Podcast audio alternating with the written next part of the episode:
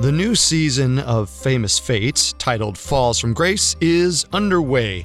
Every Wednesday, we feature two new episodes that focus on a different scandalous figure from history.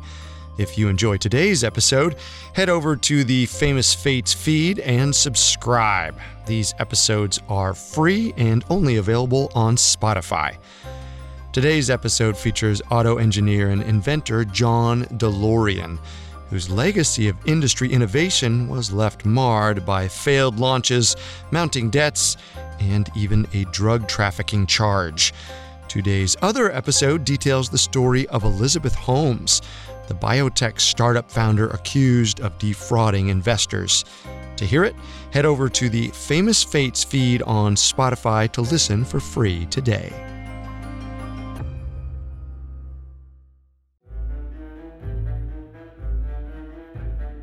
In the 1985 movie Back to the Future, the character Marty McFly watches in awe as a car emerges from a cloud of smoke. But it isn't just any automobile. A gull wing side door opens upwards to reveal Dr. Emmett Doc Brown. He stands up and proudly introduces Marty to his latest experiment a time traveling DeLorean DMC 12 car. To fans of the sci fi comedy, the iconic era traversing automobile represented the opportunity to achieve the impossible, the chance to fulfill the dream of going backward and forward through time, a vision of future technology rooted in the past. You might be surprised to learn that DeLorean wasn't just a car that existed in the movies, it was very real automaker John DeLorean pitched the automobile as the world's most ethical car in the 1970s. It was supposed to revolutionize the way we drive. But the dream crashed and burned before the car ever hit the road.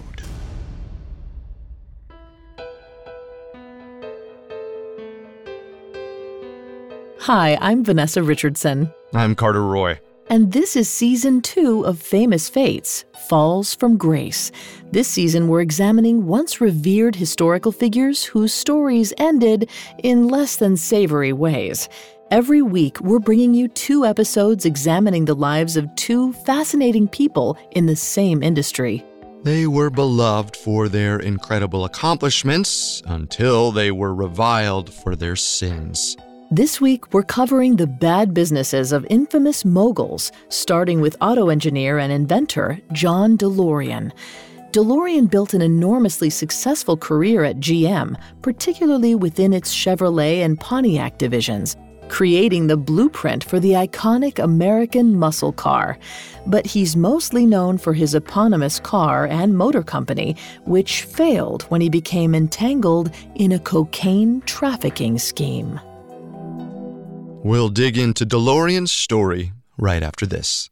It feels like we're all being told to go on this diet, take that supplement. Ozempic will give you depression, but you know what'll cure that? Weed. Or you could try to balance your hormones. At Science Versus, we're like, what the f is going on? Forget the crap online and listen to Science Versus. Just the facts. Oh, and a bunch of stupid jokes. What is a ghost's favorite fruit? Blueberries. That's Science VS. New season out on Spotify soon.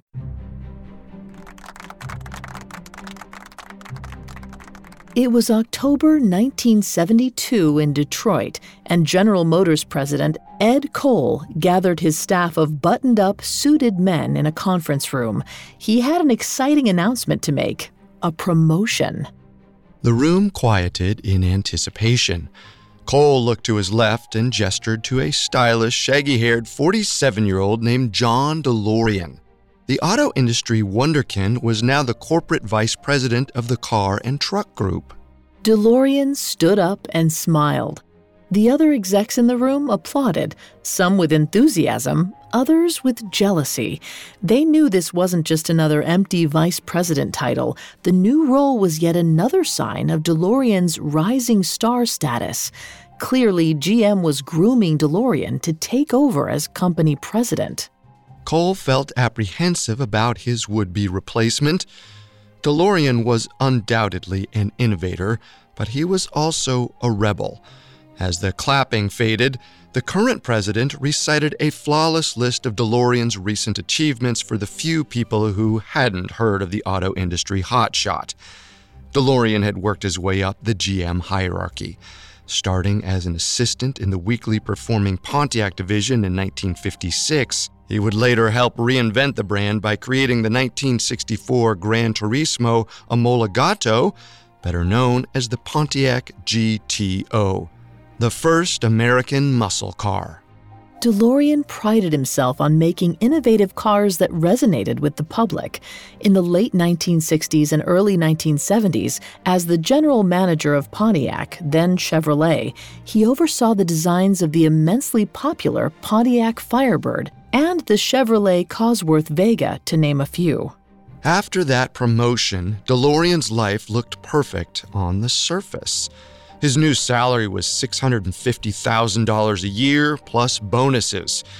He was dating 22 year old supermodel Christina Ferrare, and he regularly scored invites to Hollywood parties with the likes of Sammy Davis Jr. and Johnny Carson. But DeLorean didn't care about the money or the fame. He wanted more. Recently, senior management had rebuffed many of the pitches he was most passionate about. DeLorean wanted to make compact cars because he recognized the auto market would need them in the future. He also proposed production tweaks that could potentially save the company a billion dollars annually, but GM rejected both suggestions. Obviously, DeLorean's ideas were ahead of their time, but he thought he'd get a chance to finally implement them after his promotion, and he really tried too. A few weeks later, DeLorean had an idea to help GM through a dilemma. The company was unsure its cars could meet the soon to be enforced federal emissions standards, so top GM executives wanted to ask the government for a delay. DeLorean pitched his own solution honesty.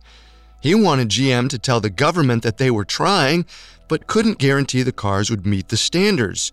The company passed on the suggestion. By late October of 1972, DeLorean's frustration grew even more when his bosses told him to stop making waves. They said, Now we're expecting you to blend in. DeLorean tried to go with the flow. He attended endless meetings with senior executives who continued to reject his input, but he felt his creativity was stifled and he missed working hands on with engineers and specialists. After just a few weeks in the new role, he couldn't take it anymore. In November, DeLorean received an opportunity to air his grievances. Senior management appointed him as a speaker at GM's ultra private conference for more than 500 of its top executives and managers. This was DeLorean's chance to finally be heard, especially by top brass more powerful than him. He wrote a scathing presentation detailing how GM's poor quality control was causing the company's bottom line to suffer.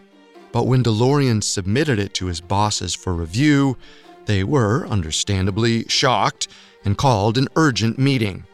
Management demanded that DeLorean tone down the criticism in his speech. Reluctantly, he agreed and worked on a kinder, gentler version of his remarks. A few days later, on November 17, 1972, DeLorean walked up to the podium at the conference in West Virginia. GM executives braced themselves and then sighed with relief. DeLorean charismatically delivered the toned down version of his presentation. But to the dismay of GM, DeLorean's original remarks showed up in the Detroit News and the New York Times. This was despite the fact that both versions of the speech were supposed to remain confidential among GM employees. GM executives never looked at DeLorean the same way. Even his most ardent supporters turned against him, believing that he had published the speech and betrayed the company intentionally. DeLorean denied it and insisted he was set up. But GM hired a private investigator, and a few months later, the PI confirmed the source of the leak was most likely DeLorean himself. On April 19th of 1973, GM announced DeLorean's departure from the company. According to GM's top brass, DeLorean was offered an ultimatum either voluntarily resign or be fired. DeLorean, however, asserted that he fired GM. Regardless of who fired whom, DeLorean didn't walk away empty handed. GM paid out his promised bonuses and appointed him to lead the National Alliance of Businessmen, a nonprofit organization that helped people of underserved populations find jobs. DeLorean looked forward to a calmer pace in his post GM life.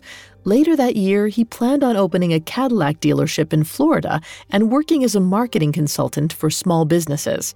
Due to a non compete clause in DeLorean's separation contract from GM, he had to stop creating original cars until further notice. But as he told the New York Times in October of 1973, I can't go into competition with GM now, but somewhere down the line, we probably will. In truth, DeLorean was planning to make his comeback sooner rather than later. He was already making plans to start his own car company.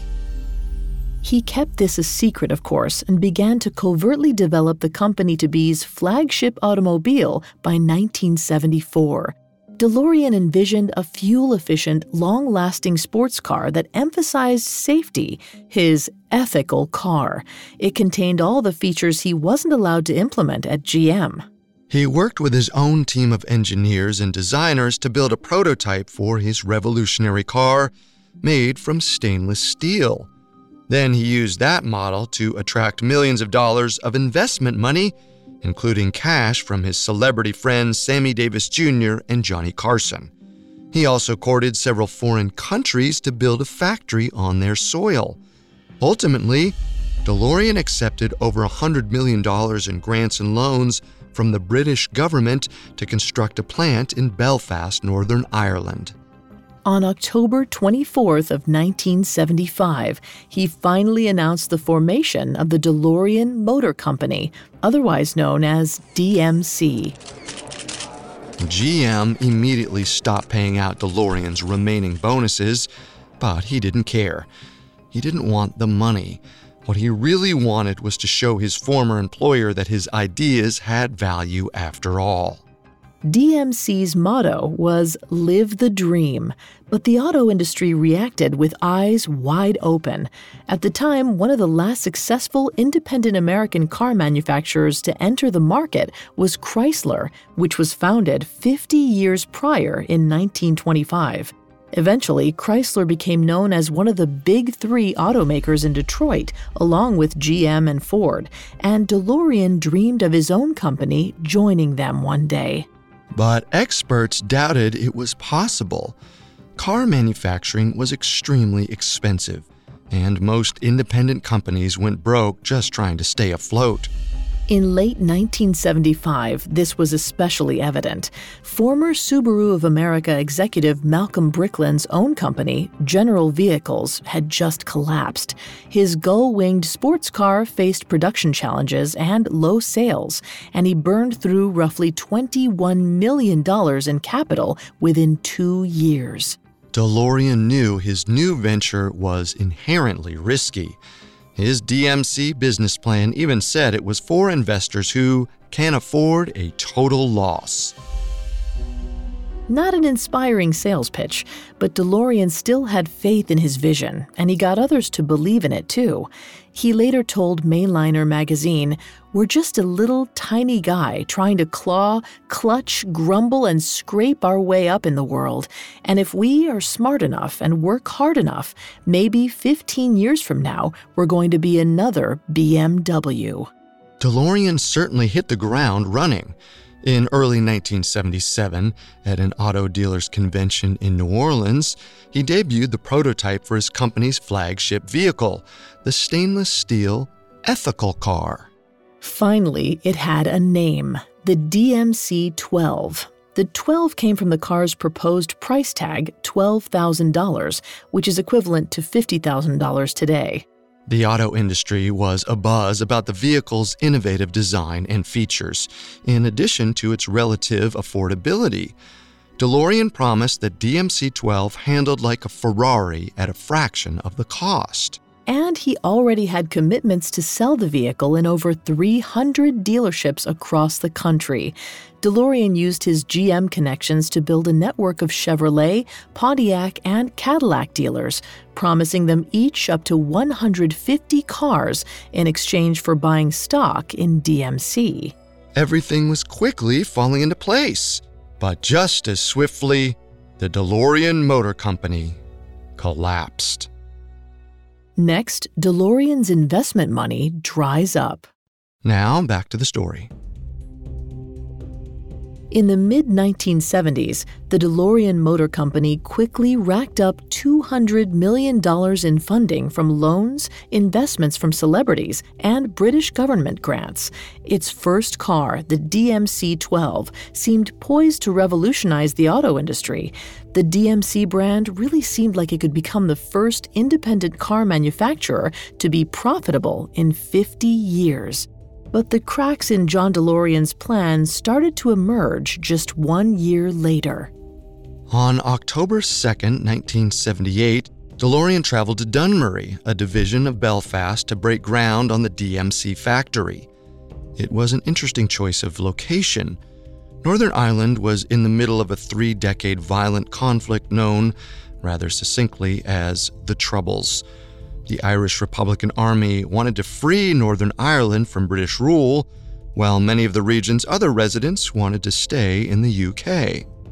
DeLorean had promised the British government that the DMC plant would bring 2,000 jobs to the impoverished rural area, which was in a brutal recession. This, the British hoped, would liven up the economy and curb the IRA's influence. DeLorean recognized the risks of building a factory in the middle of a volatile conflict, but he was determined to make it work. He even saw it as a socially conscious opportunity to help quell the area's violence, a task GM would probably never take on. The residents of Dunmurry, however, wanted nothing to do with the American business. During the factory's groundbreaking ceremony, protesters gathered outside the chain link fence chanting, Yankee Go Home. DeLorean should have listened. When the factory opened several months later, DMC had already outspent its budget. Doing business with the British pound's exchange rate hurt the company's bottom line and shipping costs and delays across the Atlantic Ocean only made matters worse. Each batch of DMC cars took three weeks to ship to the United States, costing the company valuable time. Additionally, DeLorean himself had become accustomed to a lavish lifestyle. He spent $78,000 of the company's money to move his family from Detroit to a New York City duplex on Fifth Avenue. He stationed the DMC offices on Park Avenue with a full view of Central Park, which did not come cheap. This wasn't just an expensive taste decision. As always, it was about revenge. DeLorean wanted his office to rival GM's own building, which was located about half a mile north. But at the end of the day, the 54 year old loved living a glamorous life, and he made sure his appearance was just as chic.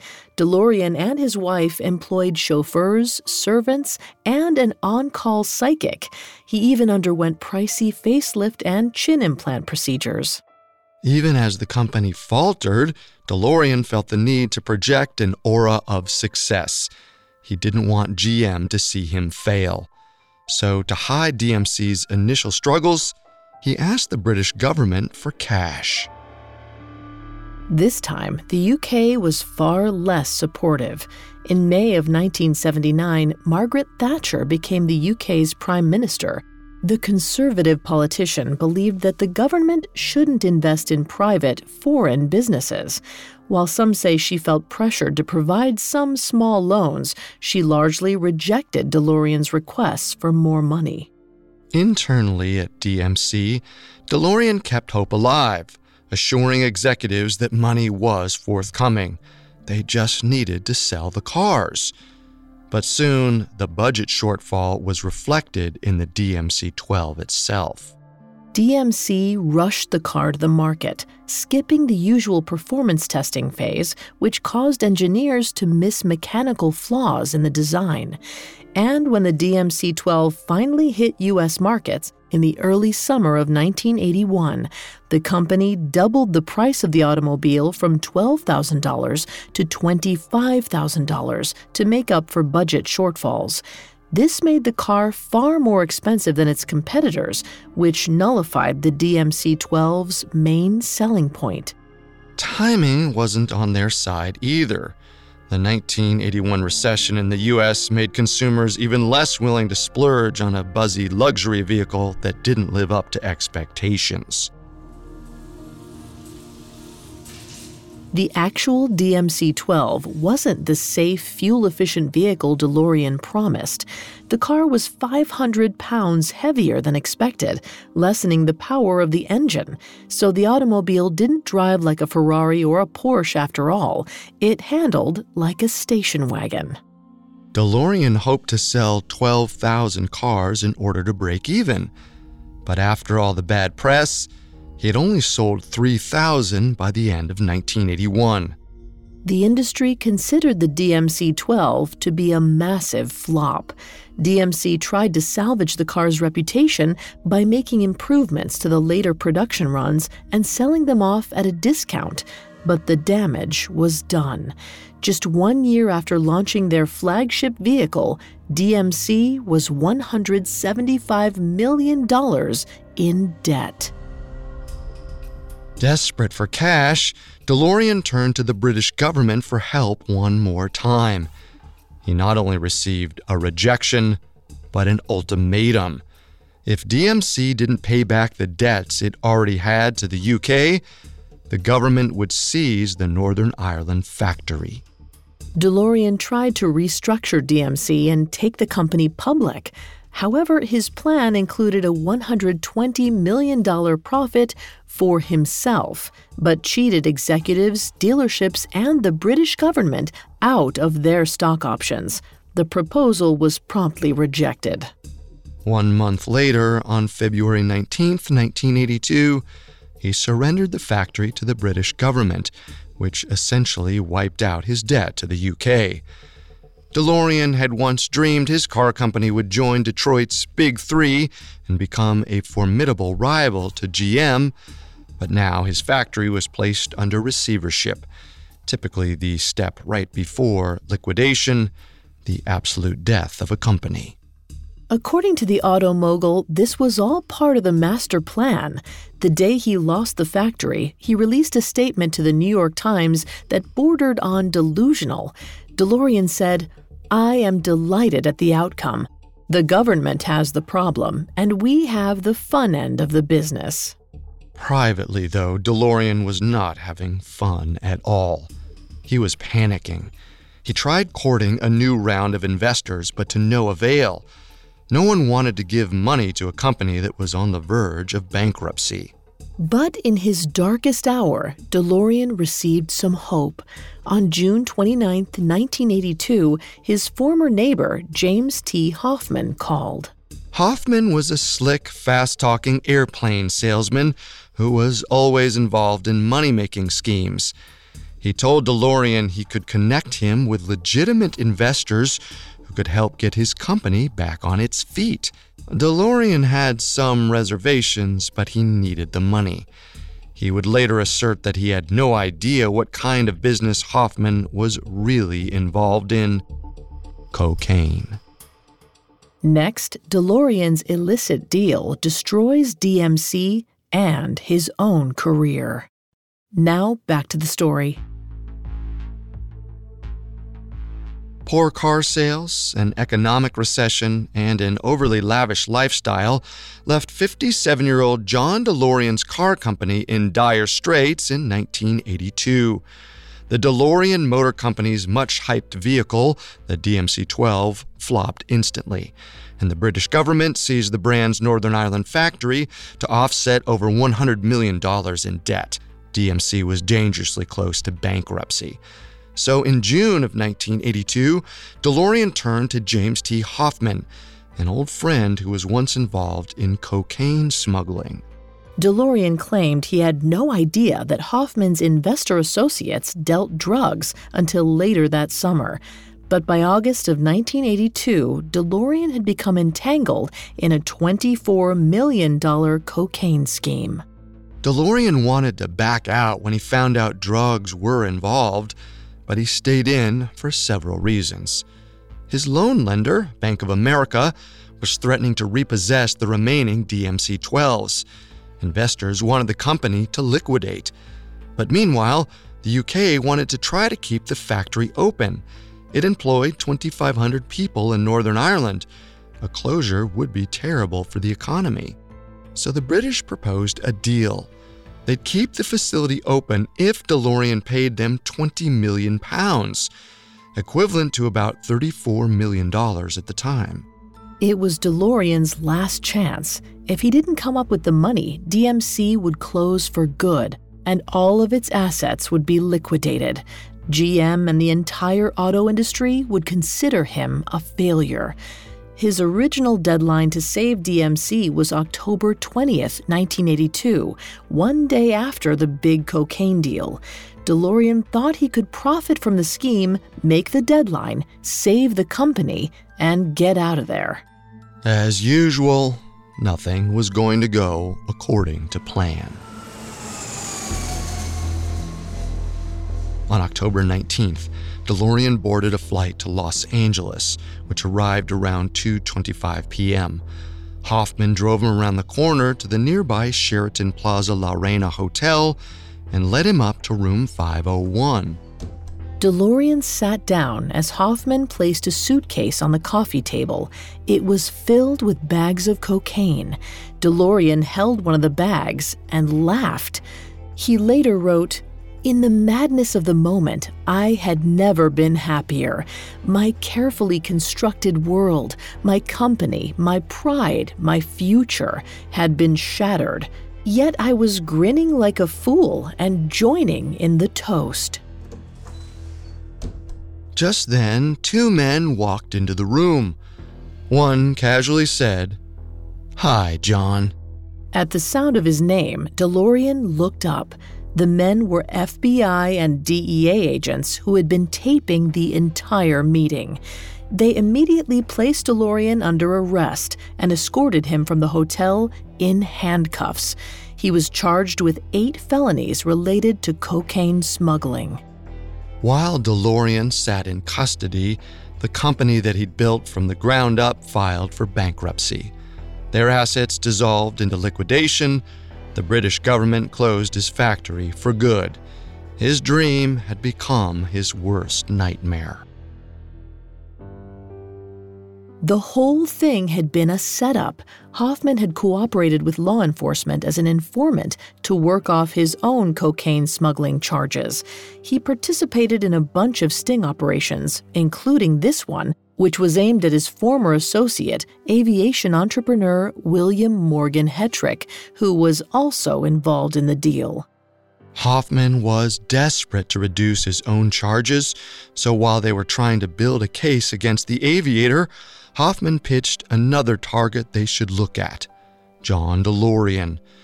DeLorean was the most high profile person he knew, and the automaker's very public money troubles would make him willing to try the drug trade.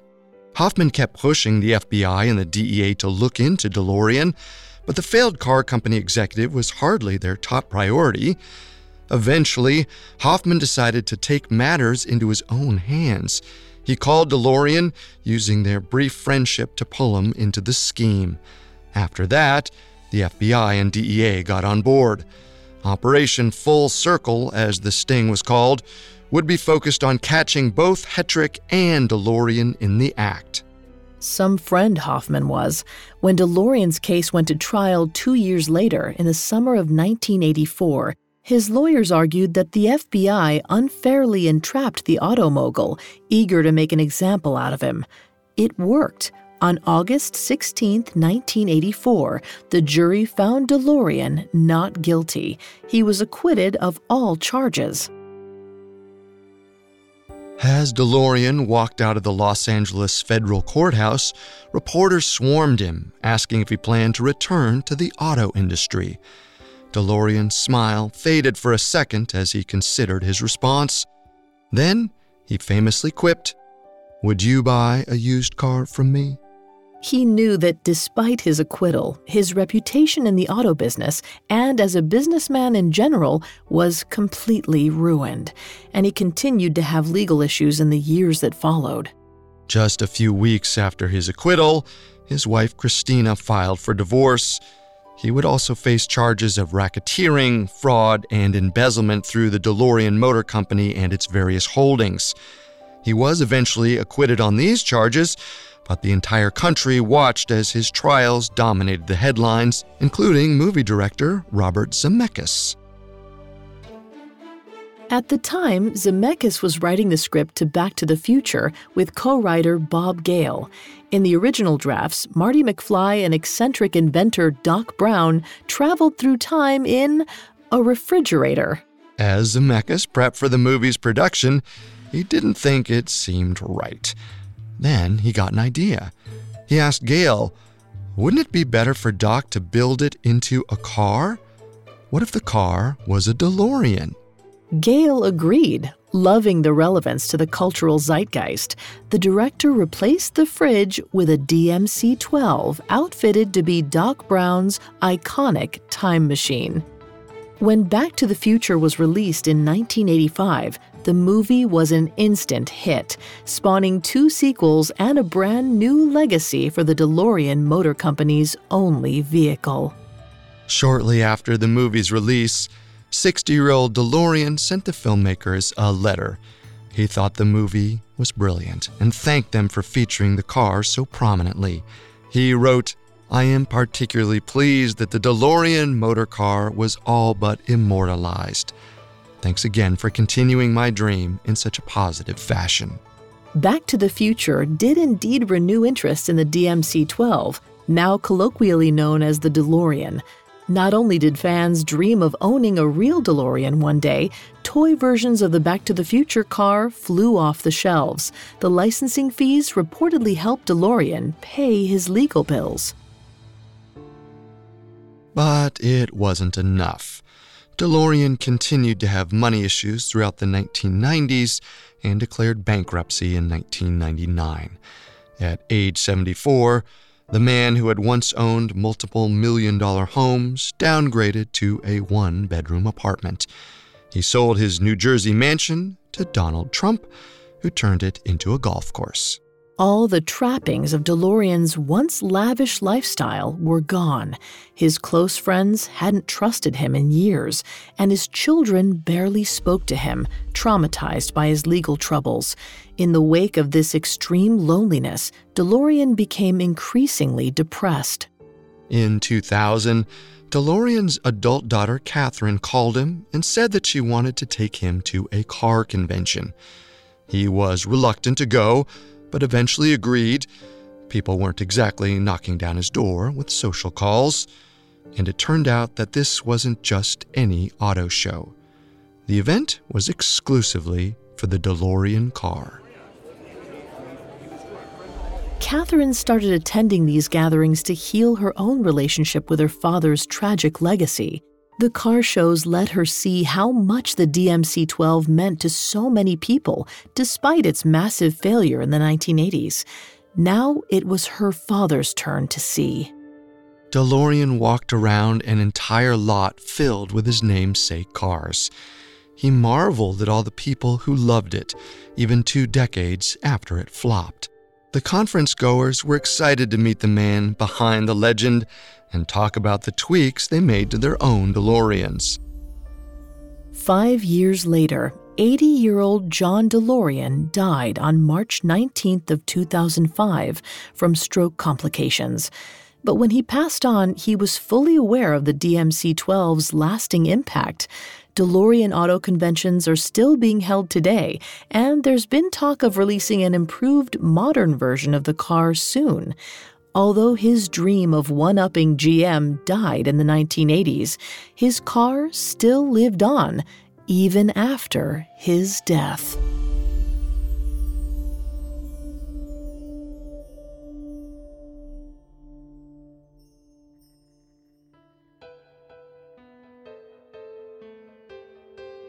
Thanks again for tuning in to Falls from Grace. You can find more episodes of Falls from Grace and all other Parcast originals for free on Spotify. We'll be back next week with another story of remarkable success and even more remarkable downfall. Falls from Grace was created by Max Cutler and is a Parcast Studios original. Executive producers include Max and Ron Cutler. Sound design by Mike Ramos, with production assistance by Ron Shapiro, Carly Madden, and Joshua Kern. This episode of Falls from Grace was written by Mallory Cara, with writing assistance by Kate Gallagher, and stars Vanessa Richardson and Carter Roy.